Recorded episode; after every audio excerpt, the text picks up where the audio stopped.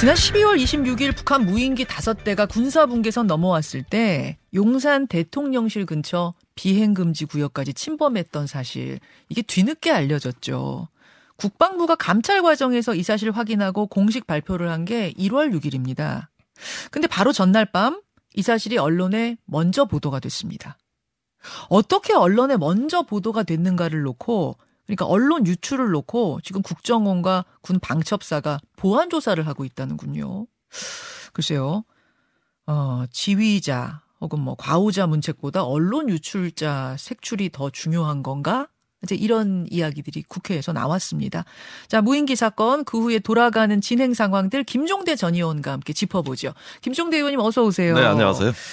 국군 방첩사령부는 군인과 합참 대상으로 조사하고 있고 네. 국정원은 관련 공무원 대상으로 지금 보안 조사를 하고 있다. 그렇습니다. 이게 어제 이제 예. 국회에서 알려진 내용이죠. 예, 맞습니다. 그래서 이런 부분들이 지금에 와가지고 그 언론 보도 경위를 조사한다는 건데 사실은 대통령 보고 이전에 보도가 된 거거든 요. 대통령실 업무 보고가 1월 4일인 걸로 알고 있고 그렇습니다. 예. 아마 대, 아마 언론 보도가 1월 5일 그다음에 군이 발표가 1월 6일 요런 순서 아, 그렇죠. 아닌가요? 대통령한테 보고되고 이제 대국민 발표를 하라고 대통령 지시가 나왔어요. 맞아요. 그래서 대국민 브리핑을 하려고 하는데 기사가 먼저 나가 버린 거죠.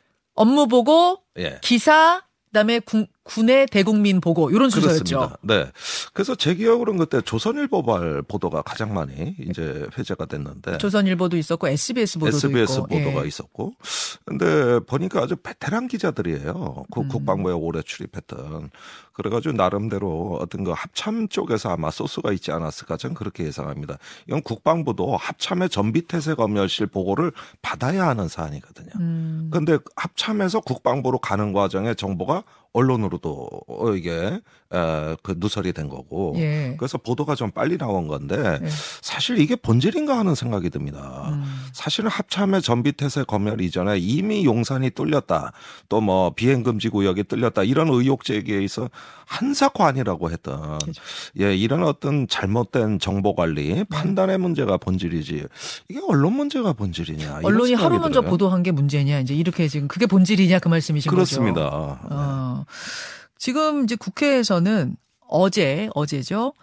사찰하는 거 아니냐. 이거 언론 사찰 아니냐 뭐 이런 비판도 나오던데 군에서는 대외비가 언론에 유출된 거니까 경위 조사하는 게 맞지 않느냐. 뭐 이렇게도 반론도 나오는 것 같아요. 그 부분 은 네. 어떻게 보세요? 아니 뭐 흔히 있는 일입니다. 그런데 이 사건 전후 사정을 보면은 그 언론 보도 이전에 김병주 의원이 에, 비행 금지 구역이 뚫렸다는 의혹 제기 여기에서 맞아요. 어, 예, 뉴스 쇼에서 우리 김현정 PD하고 한 거 아닙니까? 그때는 언제였냐면은 그러니까 26일 날 무인기 오고 나서 29일 인터뷰였는데 29일 이에요. 그냥 군에서 준 대량의 대강의 정보만 보고도 저거는 비행 금지 구역 넘었을 가능성이 큰데요라고 네. 그분의 이제 경험으로 네. 촉으로 말씀하셨어요. 그거에 대해서 적을 이롭게 하는 행위라는 격한 그 반응이 국방부 대변인으로부터 나왔고요.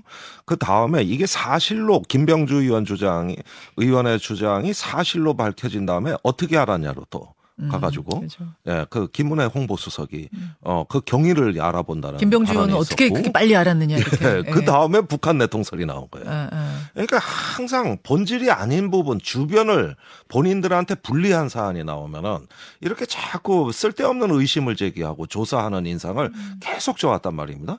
그 연장선에 이 언론에 유출된 경위까지 나온 거예요. 음. 그러니까 저는 결국은 어 용산이 대통령 위신 방어에 더 주력하는 거 아닌가. 국가의 위기 관리와 국민 안위가 중심이 돼야 되는데 음. 왜 이렇게 자꾸 정치적인 문제에 그렇게 쏠려가지고 대통령 또 위신 방어에 그 주력하는 이런 그릇된 행태의 연속이라고 봅니다.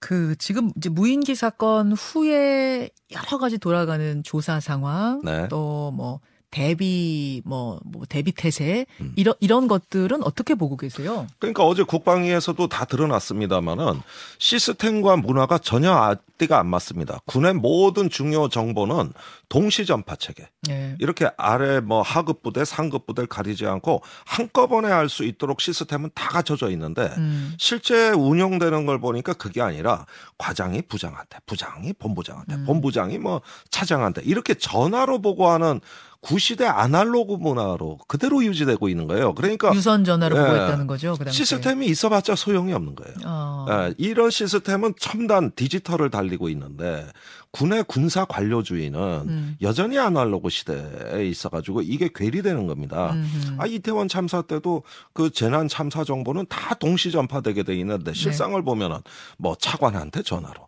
또 차관 본부장이 장관한테 전화로 음. 이렇게 보고하는 그 유선 전화 시스템으로 운영됐다는 거 아닙니까? 음흠. 그러니까 우리 사회의 시스템과 문화가 전혀 안 맞는다.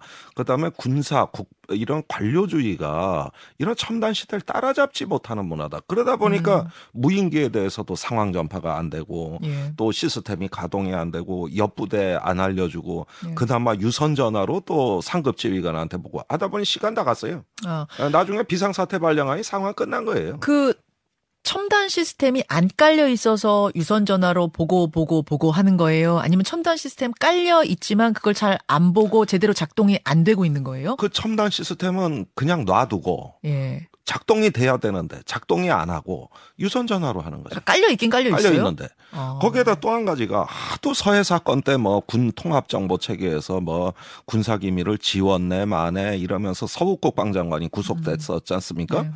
그러니까 보십시오. 저렇게 조사를 저런 식으로 하니까 이제 누가 통합 정보 체계 자료를 올리고 정보를 올리겠습니까? 음. 잘못해서 그거 지우기라도 하는 날이면 장관이 구속되는 판인데. 음. 그러니까 이제 그런 정치적인 어떤 그 논란을 보면서 가급적이면 숨기는 거예요. 음. 어, 이게 바로 서해 그 공무원 피격 사건에 대한 윤석열 정부의 조사의 폐해입니다. 그러니 앞으로 누가 통합 군사 정보 체계를 올리겠습니까? 음. 어, 관리 잘못하면 다 구속인데. 그러니까 이런 어떤 그 군사의 순수한 본질, 위기 관리의 본질에 집중하지 못하고 너무나 바깥의 정치 논리에 음. 군이 희생돼 왔고 그러다 보니 옛날 관료주의로 가는 거다. 그렇게 보시는 그게 무인기 사태고요. 네. 더 황당한 게 있어요. 어떤 건가요? 어, 어제 이제 공식화됐습니다만 유엔 사령부가 남북한이 다 정전협정 위반했다는 겁니다. 음. 북한은 무인기에서 우리 영공 네. 침투해서 그렇지만 우리가 대응해서 북으로 날려보낸 무인기도 정전협정 위반이다. 음. 피해자가 아니라 피의자가 돼버렸어요. 우리까지. 네.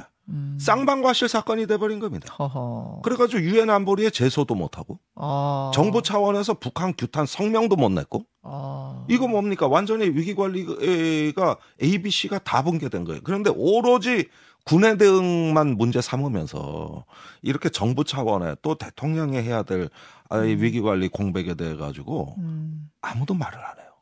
그 무인기가 북한 무인기가 왔으니 우리도 대응 차원에서 똑같이 뭐 이에는 이, 뭐, 음. 뭐 눈에는 눈처럼 날려 보낸 거였던 거잖아요. 그 당시에 그 그거- 판단이 좀 잘못됐다고 보세요. 그것이 예. 국방부 차원에서 정당한 자위권 행사라 그랬습니다. 음.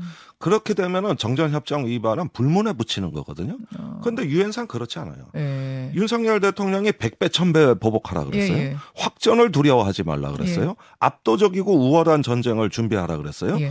그러니까 유엔사가 한국 정부도 똑같이 위험하다. 똑같다. 이거 조사해야 되겠다. 아니 먼저 그쪽에서 이렇게 했기 때문에 우리가 하는 건데 그래 그거 이거 자위권 행사가 아니다. 아. 그다음에 정부 입장이 슬그머니 바뀌어요. 자위권 행사가 아니라 훈 다시 입장을 정리했는데 자위권 차원의 조치라는 겁니다. 음. 자위권 행사가 아니고 자위권 행사 차원의 조치다. 그러니까 벌써부터 명분을 뺏긴 거죠. 알겠습니다. 그러면서 국제기구 유엔사로부터 제재를 받을 판이에요. 우리까지. 예. 그러니까 그 당시 대처가 좀 잘못됐다고 보시는 거군요. 잘못된 거죠. 왜 예. 이런 외교 참패 참사가 또 일어납니까? 또 하나는 음. 그 용산으로 대통령실을 이전한 뒤에 비행 금지 구역, 그러니까 용산 대통령실 반경 3.7km까지가 비행 금지 구역이잖아요. 네. 그 구역 위로 날아다닌 우리나라 드론도 한 100대가 된대요. 이건 이제 네. 어제 JTBC 보도인데 음. 잡아가지고 과태료 부과한 게 42건이고 음. 나머지 58건은 못 잡지도 못했대요. 예. 이거는 어떻게 봐야 돼요? 그러니까 애시 당초 비행금지 구역을 대폭 축소해 놓고 용산으로 이전을 해버리니까 공약 관리가 안 되는 겁니다. 음, 그러니까 용산은 항상 위기라는 거예요. 이 뜻은. 그래서 합참이나 그때 수도방위 사령부에서는 네. 이 3.7km가 아니라 비행 금지 구역은 최소 5km를 확보하고 음. 거기에 맞는 방어 체계를 갖춰야 됩니다. 그런데 묵살당한 거예요. 그 그러기도 어려 쉽지 않은 게 용산은 이미 사람들이 많이 살고 있는 도심이니까. 네. 그러 그랬던 거겠죠? 그렇습니다. 그런데 일단 집무실 이전이 급하니까 이걸 비행금지 구역 확대하면 은 재산권 침해가 들어가고 예, 그렇죠. 고도 제한이 예, 들어가고 예. 그러니까 시민 불편되니까 안 된다. 그러니까 모든 걸 용산 집무실 이전에 거꾸로 맞춘 거죠. 그러다 보니까 경호가 희생되고 예. 대공 방어가 안 되고 공역 관리가 안 되는 겁니다. 이런 현상이 지금 계속 예. 문제가 누적되고 있는데 예. 개선책을 못 내는 거예요. 이거 진짜 어떻게 해야 됩니까? 요새 드론은 굉장히 뭐 일반인들도 학생들도 많이 날리는 건데 네. 이, 이, 이, 이- 앞으로도 그럼 이런 일은 계속 있을 수도 아, 있을 거. 거기에다가 드론뿐입니까? 세대 또 오인해가지고 드론으로 오인한 거 보면 더 난리죠. 그러니까 일단은 비행금지 구역 설정이 합리적인가를 재검토해야 됩니다. 네, 네. 그다음에 그 비행금지 구역을 유지할 수 있는 자, 자산 배치, 음. 그 장비와 무기 체계가 제대로 배치됐는가도 재점검해야 될 겁니다. 음, 이런 게 다 용산 집무실 이전 전에 검토됐어야 될 음. 사안이에요. 지금은 어떻게 할 수 있어요? 지금은 이제 거꾸로 문제는 터진 거고 예. 그래서 뭐 북한까지 마음대로 휘젓고 다니는 뭐 머리 위가 완전히 뻥 뚫려 있는 상황이라는데 이렇게 되면은 이거 백지 상태부터 다시 재검토를 해야 되는 거죠. 아, 참. 그래서 경호처 수방사 합참이 합의를 해야 돼요. 음. 그때 당시에 이 3개 기관이 경호 개념에 대한 합의 없이 경호처가 밀어붙인 거거든요. 음. 예, 그래서 수방사령부에서 5km 유지해 달라는 의견을 묵살했다는 거 아닙니까? 음. 그리고 3.7km로 밀어붙였다는 거죠. 근데 지금 5km로 늘리면은 뭐 옆에 주민들 피해는 없습니까? 있습니다. 그럼 어떻게 해요? 강남구 서초구 예. 예, 이 여기까지 포함이 되는 그러니까요. 겁니다. 그래서 예. 그래서 이거 3.7로 한 건데. 예. 뭐, 어떻게 그러니까 딜레마 상황에 빠진 거예요. 비행금지 구역을 제대로 하면 주민 불편이 되고 예. 그것을 또 축소하면은 경호가 안 되는. 아. 예, 그러니까 여기서 이 부분에 대한 합리적 판단, 평가가 필요한 게 다시 전문가들이 모여가지고 대책을 짜고 음. 합의안을 내야 돼요. 왜 폭주합니까? 왜 서두르다가 이런 일을 당하는 거죠? 앞으로 계속 터질 겁니다. 아, 네. 알겠습니다. 김동, 김종대 전 의원 지금 만나고 있습니다. 아, 시간이 빨리 갔네요. 한 3분밖에 안 남았습니다만 요 얘기도 잠깐 해야겠습니다. 네. 지금 군과 관련된 이슈가 자주 등장하는데 아랍에미리트 UAE에 적은 이란이다. 이 음. 윤 대통령 발언 네. 에 대해서 이란이 항의하고 요 일련의 과정을 보면서 김종대 전 의원은 SNS에다가 과거부터 이어져 온 어떤 맥락을 봐야 된다 그러셨네요. 그렇습니다. 그 무슨 얘기입니까? 아니 UAE에서 아크 부대에서 대통령이 형 아, UAE는 형제국이다. UAE의 적은 이란이다. 이 발언은 분명히 괜히 나온 발언이 아니라는 거예요. 음. 근데 지금 언론은 그 발언의 실체를 취재를 안 하고 이걸 외교 참사냐 사고냐 실수냐 이렇게만 몰고 가는데 예, 예. 매우 불성실한 접근법입니다. 아, 이 대통령의 발언은 한 UAE 간에 2009년에 맺은 비밀 군사 협약으로부터 유래되는 2009년이면 MB 시절이요? 그렇습니다. 예. 원전 수출할 당시에 예, 예. 그때 그 UAE하고 비밀 군사 동맹 조약을 맺었고 음. 어 거기에 그 유- UAE 유사시 국군을 파병하겠다는 약속을 해줬습니다. 음. 자동 개입 조항이 들어가 있어요. 아. 이런 어떤 그 안보 관계를 고려할 때 형제국이란 발언도 나올 수 있는 겁니다. 아. 우리 형제국이고 동맹이고 UAE 방어의 책임은 우리가 진다. 아니 UAE가 그- 무슨 일을 당하면 우리 군사가 우리 군이 자동 개입한다. 예, 라는 그때 비밀 조약이요. 국방부 장관이 가서 미락을 맺었는데 어. 예, 국회 동의 안 받고 그러니까 이거 국기문란 사건이에요 사실은. 그랬는데 국군을 유사시에 파병해주는 자동 개입 조항을 거기다가 약속을 했고 예. 아크 부대를 평시에 파견해서 인계철선 역할까지 다 해주기로. 그다음에 어. 무기 제공, 교육 훈련, 기술과 정보 제공까지 약속했어요. 예. 예. 그러니까 이런 역사적 맥락을 보니까 형제국 발언이라든가 예. 이런 이야기도 나올 법한 거죠. 그리고 그 그래서 이란에서도 발언이. 항의를 하는 것이다 그 말씀이시고요. 이란은. 지금 여기까지는 얘기 안 하지만 왜냐하면 UAE하고 관계가 개선돼서 아. 그러나 적이라는 발언 속에는 이거는 자기들이 듣고 싶은 해명이 있는 거예요. 아. 예, 그렇지 단순한 사고로 안 봅니다. 이- 저도 그렇게 봅니다. 예, 이 부분에 대해서는 그 MB 정부 당시 사람들이 다 인정하는 겁니까?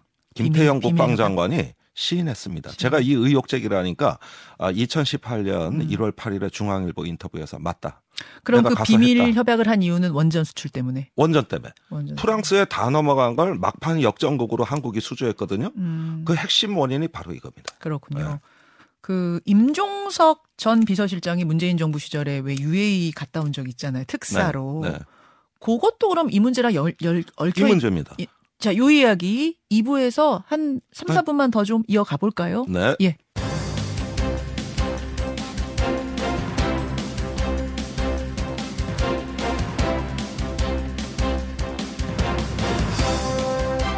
김현정의 뉴스쇼 2부 출발합니다. 김종대 전 의원과 함께 그 UAE에서의 대통령 발언 이야기 하고 있는 중에 2부로 넘어왔어요.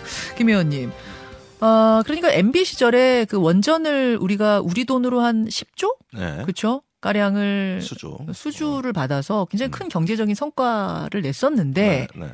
그게 알고 보니 UAE에서 뭐 어떤 유사 유사 뭐랄까 뭔가 뭐 네. 비상 상황이 발생하면 우리 군이 자동 개입한다라는 네. 비밀 협약을 해줬다. 예, 해주고 평시에도 군대를 또 현대화해주고 어. 교육 훈련도 시켜주고 이걸 다 제공하는.